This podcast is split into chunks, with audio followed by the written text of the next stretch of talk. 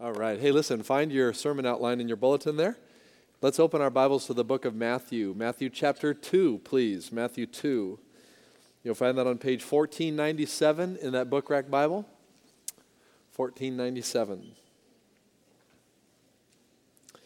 So, we're in this exposition of the book of Matthew. We're going verse by verse through this book. It's a great book to begin in the Advent season. That's where we've been the last few weeks. And Matthew's been introducing to us the King the righteous king, the true king. And so far in this series, we've noted that Jesus, the true king, is the one who calls us out of darkness and into his mission. We saw it in the, pre- in the preview message of this series, looking at the life of Matthew himself. We've learned that Jesus is the rightful heir of David's throne through the genealogy of Christ, mentioned in chapter 1. We found that Jesus is the God man, that he's God in human flesh, and Matthew wants his readers to know that. And today we come to the fact that Matthew wants to help us see that Jesus is the one to whom we owe all true worship. He is the object of our worship. And we're going to see this in the lives, in the lives of the Magi who came visiting looking for Christ. So our text today is going to show us different kinds of people and the people that look for Jesus. So follow along as I read chapter 2, verses 1 through 12, and see if you can find some people in this text that are looking for Jesus. After Jesus was born in Bethlehem in Judea during the time of King Herod, Magi from the east came to Jerusalem and asked, Where is the one who has been born King of the Jews? We saw his star in the east and have come to worship him. When King Herod heard this, he was disturbed, and all Jerusalem with him. When he had called together all the people's chief priests and teachers of the law, he asked them where the Christ was to be born. In Bethlehem in Judea, they replied, for this is what the prophet has written. But you, Bethlehem, in the land of Judea, in the land of Judah, are by no means least among the rulers of Judah. For out of you will come a ruler who will be the shepherd of my people Israel. Then Herod called the Magi secretly and found out from them the exact time the star had appeared. He sent them to Bethlehem and said, Go and make careful search for the child. As soon as you find him, report to me so that I too may go and worship him. After they had heard the king, they went on their way. The star that they had seen in the east went ahead of them until it stopped over the place where the child was. When they saw the star, they were overjoyed. On coming to the house, they saw the child with his mother Mary, and they bowed down and worshiped him. Then they opened their treasures and presented him with gifts of gold and of incense and of myrrh. And having been warned in a dream not to go back to Herod, they returned to their country by another route. Well, this is an amazing text. And I guess my fear in a text like this is because of its familiarity, we might lose a little bit of the impetus, a little bit of the strength behind it. So I want you to listen carefully this morning for what I want to show you as distinct groups or different types of people who look for Jesus. And the entire text kind of unveils these different groups, and you see them there in the text. I'm not going to be shy about who they are. First, we've got the Magi, they're looking for the child. Uh, Herod's also looking for the child. And there's a group of religious people there that are also anticipating and looking for the child too. So, what I'd like us to do today is we look at these different types of people in the text. I'd like us to consider some timeless truth. I'd like us to think about what these people mean to us and where do we see our lives in them. And maybe as we go through this text today, we'll identify our own lives, some of us, uh, all of us, with, uh, with one of these three different groups of people or individuals. The first group is obvious to us. Uh, they're featured in verses 1 and 2 and verses 9 through 11. And here I'm just going to suggest that there are some people that look for Jesus and don't stop looking until they find him. Okay, that's one group of people. People that look for Jesus and won't stop looking till they find him. Um, and I'd like to highlight, and of course, we're talking about the Magi here. I'd like to talk about the fact that these are the kind of people that often we wouldn't expect. I meet people all the time that say something like, if you would have talked to me a year ago and told me that at this time, a year from then, I would be following Jesus, I would have told you you're crazy. Uh, but here I am, and I'm a follower of Jesus. They didn't expect to be following Christ, but here they are. They're following Christ. I've also spoken to people who say things like, and I've said things like this myself oh, so and so over there, my work associate, the people in my neighborhood, people I work with, people I know in the community, that's a guy or that's a gal that will never come to faith. And we sort of write people off because we assume that they are so distant from God, so far from God. Uh, well, these are people that we might compare to uh, the Magi. Uh, let's talk about the Magi for just a minute. Uh, the Greek word magoi, it's the word that we get the word magician from. And there's lots of conjecture about who these guys really were.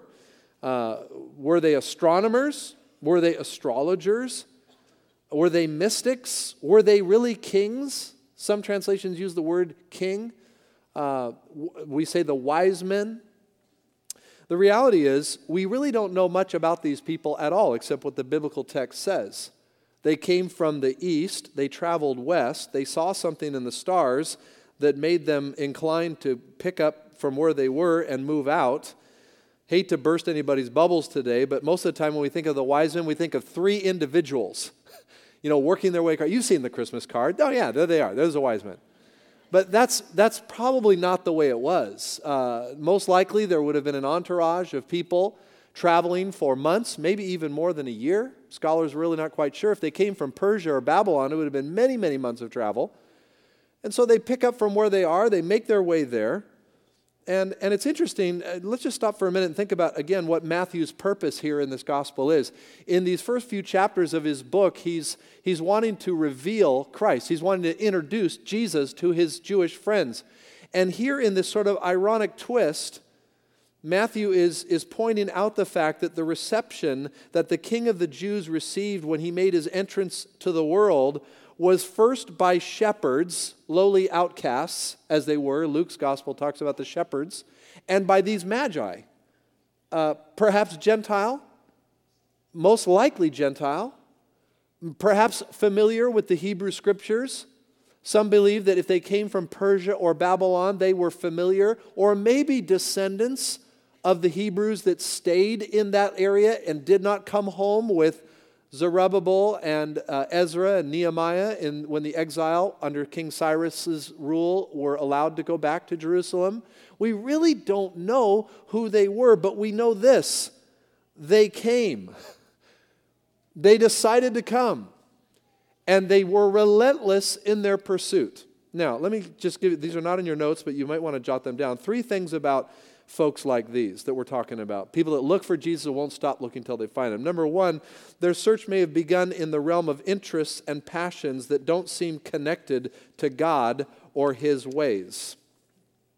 Uh, they got interested by looking at the stars. Now, again, I said we don't know if these guys were astronomers, which were studiers of the stars, stars, or if they were astrologers, which were more mystical, more looking for divine truth in the heavens. Um, we, we really don't know. And furthermore, we don't know what this star might have been. Some have predicted maybe it was a comet. Uh, some maybe speculate that it were two planets like Saturn and Jupiter aligning at the right time of year to make this one brilliant light. Uh, Johannes Kepler, the 16th century uh, astronomer and astrologer, he had suggested his theory was that this was a supernova that lasted for a period of time and had been in the night sky. The fact is, no one really saw what they saw. The Bible just says, We saw his star in the east and have come to worship him. Uh, perhaps uh, some of the scriptures that we, someone's having a hard time. Uh, this is going to pick up. Just trust me, it's going to pick up here, okay? Um, some of us suggest, or some have suggested, that that maybe these scholars had studied the Hebrew scriptures and that great scripture of Balaam's prophecy, and Balaam was sort of a sketchy prophet himself, Numbers 24, that prophesied that a star would come out of Jacob, a scepter will rise out of Israel. And so it was thought of the ancients that stars represented royalty or they represented special people in the world. And even in our day and age, people have a tendency to kind of go that way too you know, that, you know, God named stars after people and that kind of stuff. And, and really, that's really not found in Scripture. We don't really have a sense of that. And yet, Balaam's prophecy says that a scepter will rise, a star will come out of Jacob. And so maybe, maybe this is what happened. But here's the point We don't know what this was, but we know that it, whatever it was, it drew these stargazers to pick up everything they had and journey this immense journey all the way across the land from Persia, Babylon, all the way west to the land of Israel to look for this child king. That's amazing to me. You talk about faith, that's amazing. So let's just stop for a minute and just think about this in a timeless way. I'm suggesting that people who look for Jesus, sometimes their search begins with interests or passions that are not necessarily connected to God or His ways. Uh, and they might even be things that we didn't expect. Things like a quiet desperation might begin someone's search, or a disease that enters their body might begin someone's search, or a loss may begin someone's search, or some heartache, or some hobby.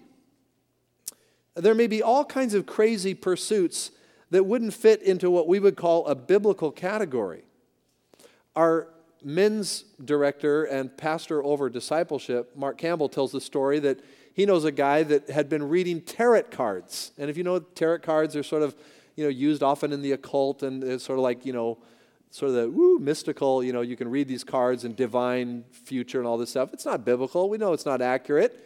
And yet, someone, he told me that a friend had been reading tarot cards, not a Christian, not a follower of Jesus, and somehow he felt the tarot cards were leading him to get a Bible and read it for himself.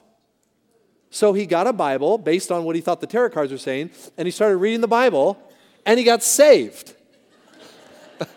so figure that out. I mean, I don't know. God uses all kinds of ways, ways that we wouldn't say, oh, that's the way I would do it. So don't write people off so quick and don't be so fast to think that even in something that somebody is into that God may not be actually using that as strange it would be to lead them to a place of knowing Him. I have a friend that loves playing basketball like I do. He's an older guy, like I am, and he plays in a 50 and older uh, league. it's a Christian league. And so he was telling me the story not too long ago. He said, There's a guy that I know that doesn't know Christ, and so, but he loves basketball, so I invited him to play with us. So he started playing with us. And uh, he tells me that, you know, he'd go to these basketball games, they'd always have prayer before the game and they would chit chat on the way home after the game. Sometimes they would ride together. And one night, on his way to the game, he said to his friend, he goes, Hey, look, I've been observing, you know, the way you guys play and how you treat each other and, you know, da da da da. And he goes, I, I just know there's something huge in my life that's not there. Something's missing that I think you have. And I need to know about what that really is. And he had the opportunity just to share the gospel, very simple ways. We're all lost, we're all sinners outside of God's grace, and just gave him the simple plan of salvation. Jesus came, he died, he rose again from the grave. And just in the, in the car on the way to the game, this guy says, That's it. It's Jesus. I need Jesus. So he gave his heart to Christ. So, you know, it's like, so just think about this for a minute. How does, how does God use things in our lives? Uh, uh, people come to Christ because of their love sometimes for sports. And people that love sports, that are Christ followers, use that as a way of leveraging the gospel. Or a love for animals, or a love for horseback riding, or a love for motorcycles, or a love for fishing, or a love for boating, or a love for fill in the blank. Leverage whatever it is that you do as a means to maybe introduce someone to Jesus Christ. And recognize that people come to Christ out of all kinds of walks, all kinds of backgrounds, because of a desire they have that God used to help them get on their way. There's something else I see about these folks. Their search may have brought them a great distance or taken considerable time. Now, granted, the Magi had come a great distance to the land of Israel, but you could be on vacation in Africa and discover the amazing work of God.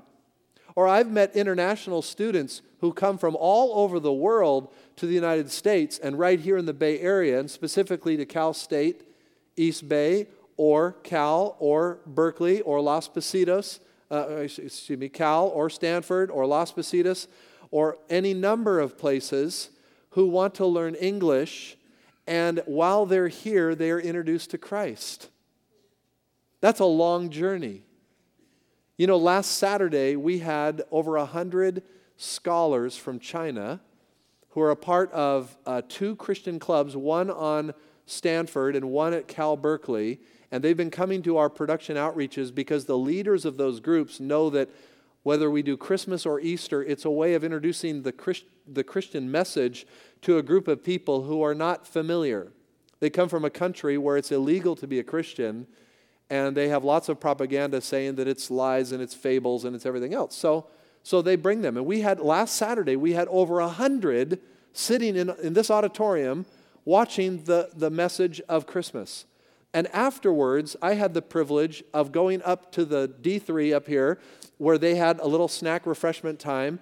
And I had the privilege of just talking about the program, why we do a program like this, talking a little bit more about the nuances and the details of the program, and then opening it up to questions. And oh my goodness, the questions were incredible.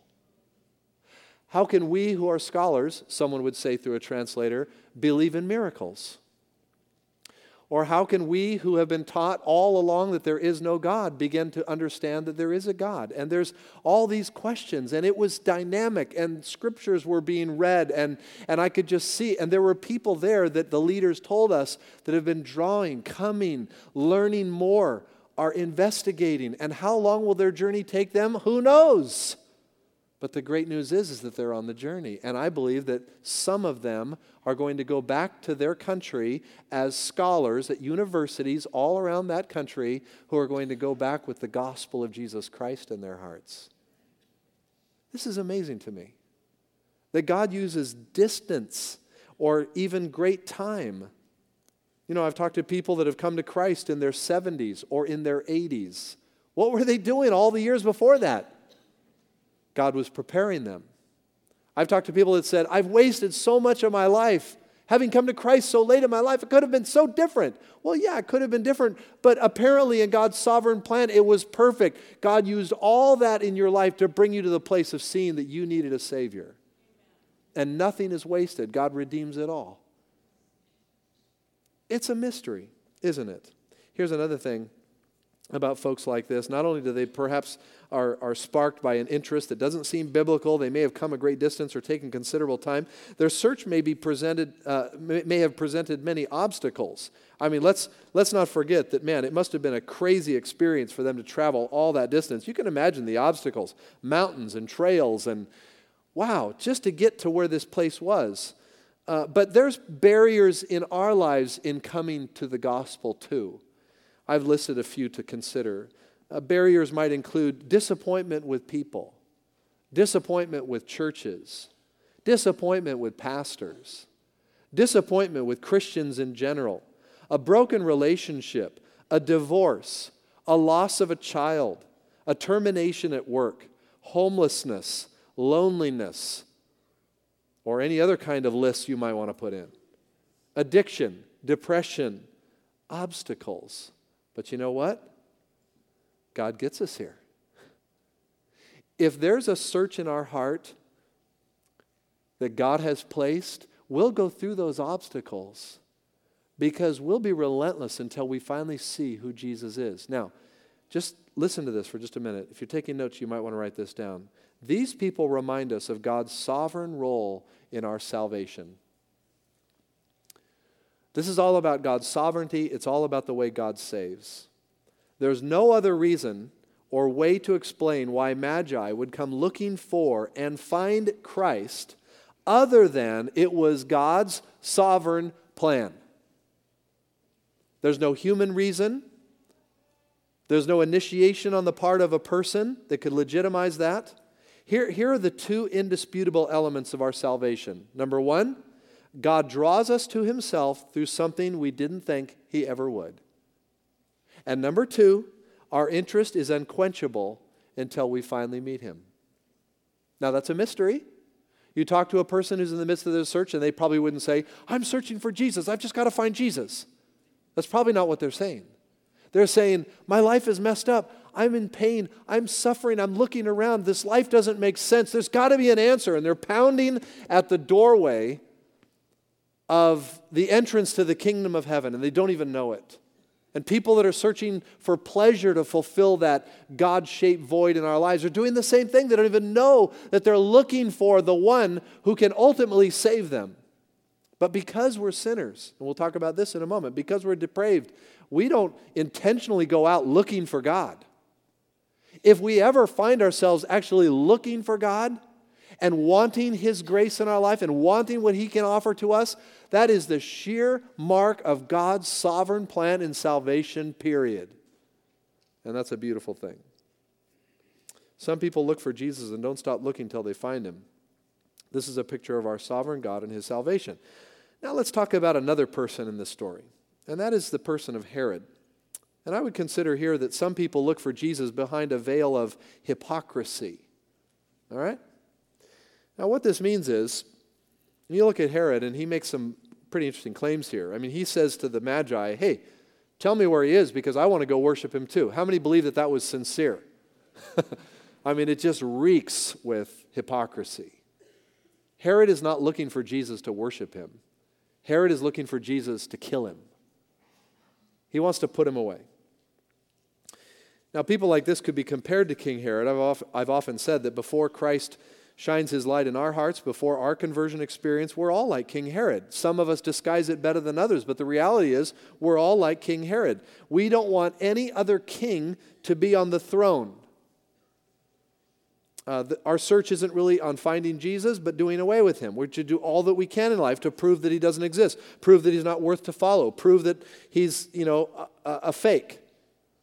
And I meet people like that all the time who have argument after argument why they can't believe the Bible, why they shouldn't believe the Bible, why, why they believe that Jesus is just another religious leader. I mean, the list goes on and on and on about people that are looking for a legitimization of why they choose to reject Christ. They don't realize the reason they choose to reject Christ is because they are depraved. They have no moral ability. They're, they're like dead stones that cannot live apart from the grace and mercy of God. Herod was looking for a way to kill Jesus. Let's talk about Herod the Great. Do you know much about him? He took the throne under Caesar Augustus in 37 BC. Uh, it was near the end of his reign. He was a suspicious, angry, vindictive, unpredictable, manipulative king. He's not Roman, he's Idumean. He's a, he comes from a despised people of the Jews, but he's so insecure, he wants the adulation and the praise of the Jews. So Herod was known for his amazing building projects. He built all throughout the Judean area and all throughout uh, the region that he was king over, uh, Herod was. And uh, he rebuilt the temple for the Jews in a beautiful edifice. And of course, this was one of the challenges that, were, that come to us in the gospel writers about this big edifice being brought down in three days when Jesus said, Destroy this temple and I will raise it up in three days. I mean, the Jews, in one sense, were thankful for what Herod did, but they despised him as a leader. And Herod was this, he was crazy. He was mentally unstable. Um, he, uh, upon taking his throne in Judea, he killed most of the Sanhedrin, which was the Jewish ruling council. Um, he killed his own wife and three of his own sons near the end of his life for fear that they would overcome and take the throne. And this is all in history. You can read about Herod the Great. He was insane. So when it says, look at your Bibles where it says in verse 4, when he, when he had called, excuse me, verse 3, when King Herod heard this, he was disturbed, and all Jerusalem with him. What that means is Herod was disturbed because there was this, uh oh, there's this new king. But Jerusalem was disturbed because they saw Herod now disturbed. And whenever Herod got disturbed, it's kind of like when you're in a family with someone that's abusive, you know, uh oh, the person gets set off with something, everybody scatters, looks for, you know, looks for a place of safety because you set that person off and uh oh, look what happens. And that's exactly what we find in verse 3. Jerusalem is quaking because of what's going on in Herod's life. And now think about how insecure Herod is. He hears that this child perhaps is born and Herod's at the end of his reign and near the end of his life. He would have died just a few years after all this took place. Actually, not even a few years, probably within 18 to 24 months. Herod is dead after this. And by, by the way, Herod had decreed uh, that all the religious leaders of Jerusalem would be put to death on his death. And thankfully, Josephus writes, the historian, that that did not occur. That was abated by the next government that came in. Herod's sons. He broke up his kingship into parcels, and uh, we won't get into that. We'll see that in a couple of weeks as we continue in the book of Matthew. But the point I'm trying to make is this Herod was this uh, uncontrollable, uh, mentally ill person, and, and the Magi sort of set him off. And, and all of this reminds us, reminds us of uh, people, it reminds us of, of our lives in our depravity. These people remind us of our depravity. The Herods of this world remind us of our depravity. Depravity tells us that even with God, our, even with our God given knowledge of who He is, and everybody's been given a God given knowledge of who He is. Romans 1 tells us that. Even with our God given knowledge of who He is, we still view Him as our enemy. That's what depravity does. And that's why we all have this little bit of a Herod in us. Uh, and our, our enmity with God, our hatred toward God, can turn us into absolute monsters. Before coming in conversion, before we come to a place of conversion, uh, we can disguise our depravity. We can actually put on the cloak of being a good person. But underneath it all is this, is this strangely dark soul that completely edges God out of our lives. You might even say a person that is depraved can even voice the language of, oh, you know, you ever hear something like this? I don't have anything against God. I just, you know, he's not, I just am not into that religious stuff. That's a real gentle way of saying, I hate God and he's not in my life. I mean, I know this is strong language, and it's often not the language of evangelicalism that tends to lean more toward God as having this sentimental love for everybody and everybody's okay and he just he like finds people that have merit in their life and he chooses them because he sees the potential in their life. That's not the gospel. The gospel says that we were dead in our transgressions and sins. And even though we mask our deadness, we put a lot of perfume on the stink and the stench of death in our lives. God still looks at our lives and he says, Unless I shine my light on you, you are dead. It's like what Paul says in 2 Corinthians 4. He says, The God who said, Let light shine out of darkness, that's referring back to the creation account. For God who said, Let light shine out of darkness, has made his light shine in our hearts to give us the light of the knowledge of the glory of God in the face of Christ. You see, God has to turn the light on, He's got to show us who He is. And until that happens, we just stay in this depravity. So that's a picture of Herod, and that's a picture of, of our lives outside of Christ. And that should make us just want to worship the Lord all the more as followers of Christ, shouldn't it? To realize that it's God's grace and mercy that has pulled us out of our lives of depravity and sin. And while we don't deserve His love, we don't deserve His grace, He still gives us he comes to us in spite of ourselves and He offers us the free gift and He turns the light on in our heart and He draws us to Himself so that we also can have a relentless search and find Him as our Savior. Okay, so there's, there's some people that look for Jesus and don't stop looking till they find Him. Some people look for Jesus, but their search is veiled behind hypocrisy. Here's a third some people appear to be looking for Jesus, but they're really not looking for Him at all. This is the scariest of them all here. Because with the Magi, you got guys that are just, they are, they are relentless. And with Herod, you've got a guy that is clearly not a worshiper of God. He's masking his depravity. But here, here you've got these religious leaders. Look at verse 4. When he had called together all the people's chief priests and teachers of the law, that's Herod, he asked them where the Christ was to be born. Now, the priests there, the chief priests, those are the Sadducees. The teachers of the law, those are the Pharisees. And Matthew's really clever here in that he invites both these groups, these religious sects of Judaism, into this dialogue. And perhaps at first reading, you don't understand what's going on here, so let me explain what's going on. Matthew's describing the fact that Herod is pulling in the two faction warring groups of Judaism. These two groups, the Sadducees and the Pharisees, hated each other. They did not get along. They didn't agree. They weren't on the same page. It would be similar, not exactly, but it'd be similar to say that Republicans and Democrats came together perfectly, you know.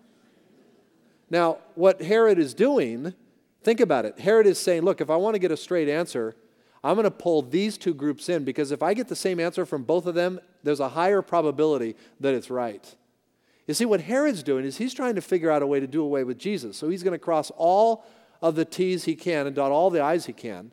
And then it even tells us in verse 7 that he pulls the Magi secretly again on another occasion to find out exactly when the time and the star appeared. So Herod was actually already concocting a plan to put to exterminate the life of Christ. We'll see a little bit about that next week. But this is an amazing part of the story because here these religious leaders, they say, they agree. Well, the answer is simple. In Bethlehem in Judea, they replied. For this is what the prophet was written, has written. And they quote Micah chapter 5, verse 2. Uh, let me talk a little bit about these kinds of people and who they are. Uh, first of all, these are people who know God's word. These are people who are familiar with God's teachings. They can answer questions. They can quote Bible verses. They can tell you about the church and about the life of Jesus. They might even tell you some good and accurate things. But the problem is they have only knowledge, no life, no power, no hope, and most of all, no Jesus. These Pharisees and scribes, teachers of the law, point out to us and they remind us of the people, or the, these people remind us of the difference between being religious and having a relationship with the living God. Between being religious and a relationship with the living God. You know, I've, I've met a lot of people that are religious people. Uh, religious people um, are often quick with answers, they, they can kind of walk us through things. But when it comes down to really surrendering, living our lives, living their lives for the one who is truly the king, no. It's all for show. Or it's not even for show, it's just their own self concocted religious experience. And there's all kinds of people all around from every walk of life that are in this. So I guess the cool thing about it for me as I look at this story is I go, that really hasn't changed. The Pharisees and the scribes of Jesus' day, they're still around today. There's still people today that wear the cloak of religion who have no hope, no life, no spontaneous joy, no sense of the worship of God in their lives because it's all a religion. And it's all rote. It's just going through the motions. And there might be someone here in a crowd like this today that that's you. And listen to the Spirit of God if He would use this message, this text, to reveal that this, this is you. I find it so ironic that these guys that knew the scriptures, there's no indication from either Matthew's account or Luke's account, the only two gospel writers that describe and, and give to us some of the detail of the birth of Christ, that these guys are never in the scene at, the, at actually finding the Christ. They're not there.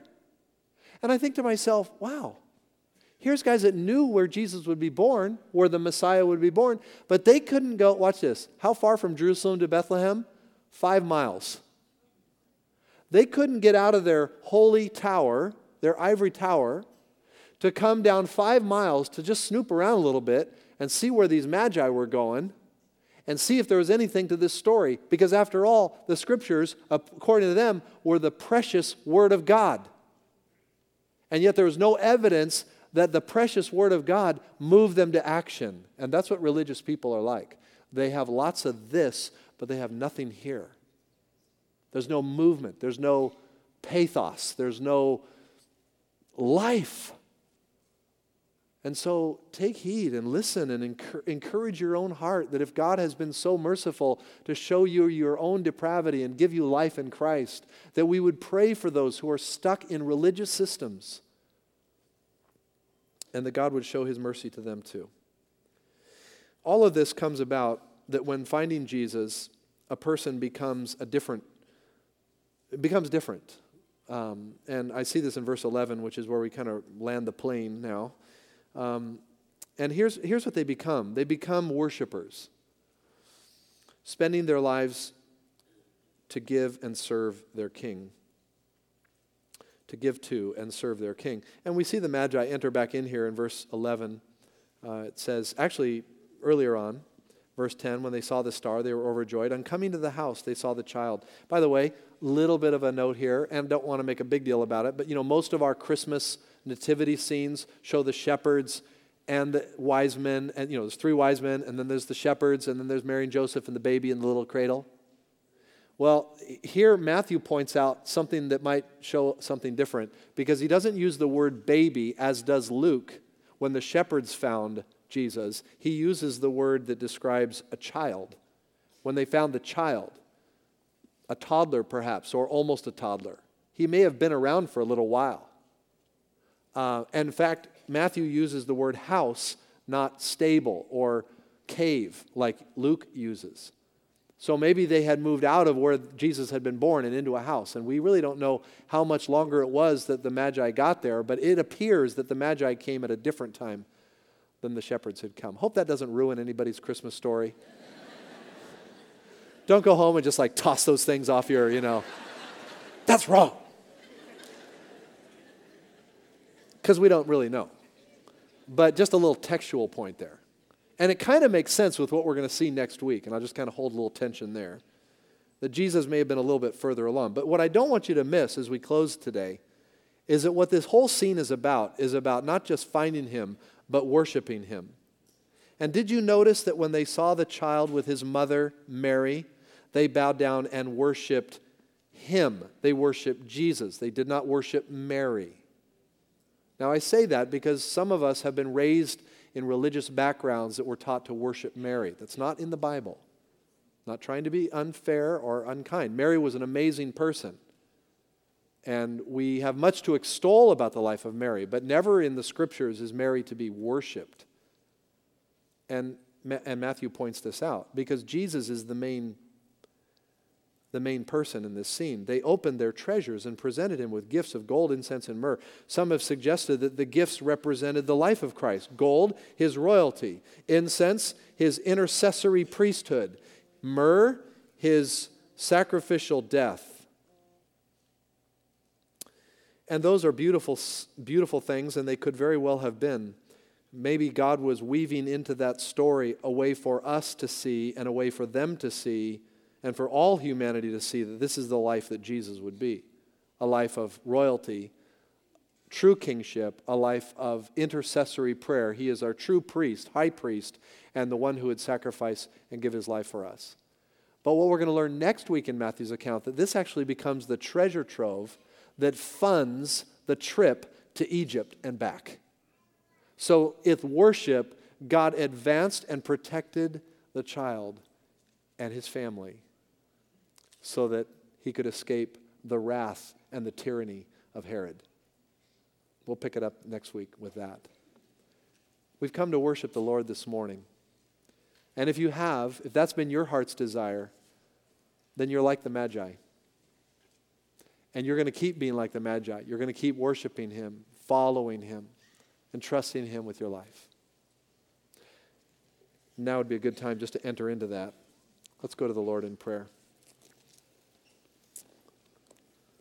Lord Jesus, thank you for this amazing book, this Gospel of Matthew. Thank you that we can study it and learn from it. Thank you that in today's text we see some simple portraits of individuals that uh, looked for you. And we give you praise this morning for your grace and your mercy and your sovereign plan of choosing some of us out of our depravity out of our undeserved relationship with you and into, into a life a life that has been blessed and given full expression through Jesus himself. Lord, thank you that we are heirs of Christ. Thank you that we belong to you through faith. And we'll never get old. We'll never it'll never get old in our hearts to declare that truth.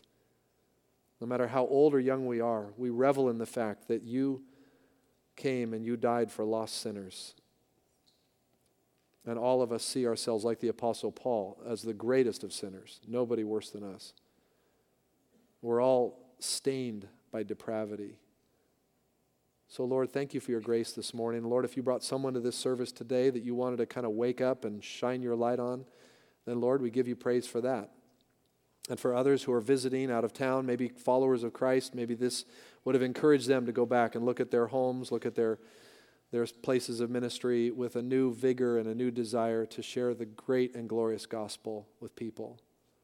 And help us all, Lord, today to leave this place and into our homes and into our neighborhoods and into our places of community with a, a renewed joy in our hearts for the worship of the one true Savior of the world. Jesus, we love you and we worship you now. And Lord, even with these gifts that we are about to bring, we pray your touch on many who are coming out of lives of, of alcoholism and drug addiction and homelessness and and so many problems. But Lord, again, you're using those things to lead many to you. So we thank you, Lord. We praise your holy name. In Jesus' name, and everyone said, Amen. Amen. I'm going to ask our ushers to make their way forward. We've still got plenty of time in the service, so I'm going to ask you just to hold steady. We're going to worship the Lord with musical song right now and also with this offering. If this is a time where you need to give your life to Jesus Christ, you can pray right where you sit. You can confess you need a Savior and let Him, ask Him in faith, ask Him to come into your life, repenting of sin, following Him. He will. So let's worship the Lord, shall we? Lord Jesus, what a privilege to worship you. And now with these gifts, we pray your blessing. And may the response that we bring to our, in our hearts to you right now be pleasing. Your Holy Spirit, your life in us. In Jesus' name, amen.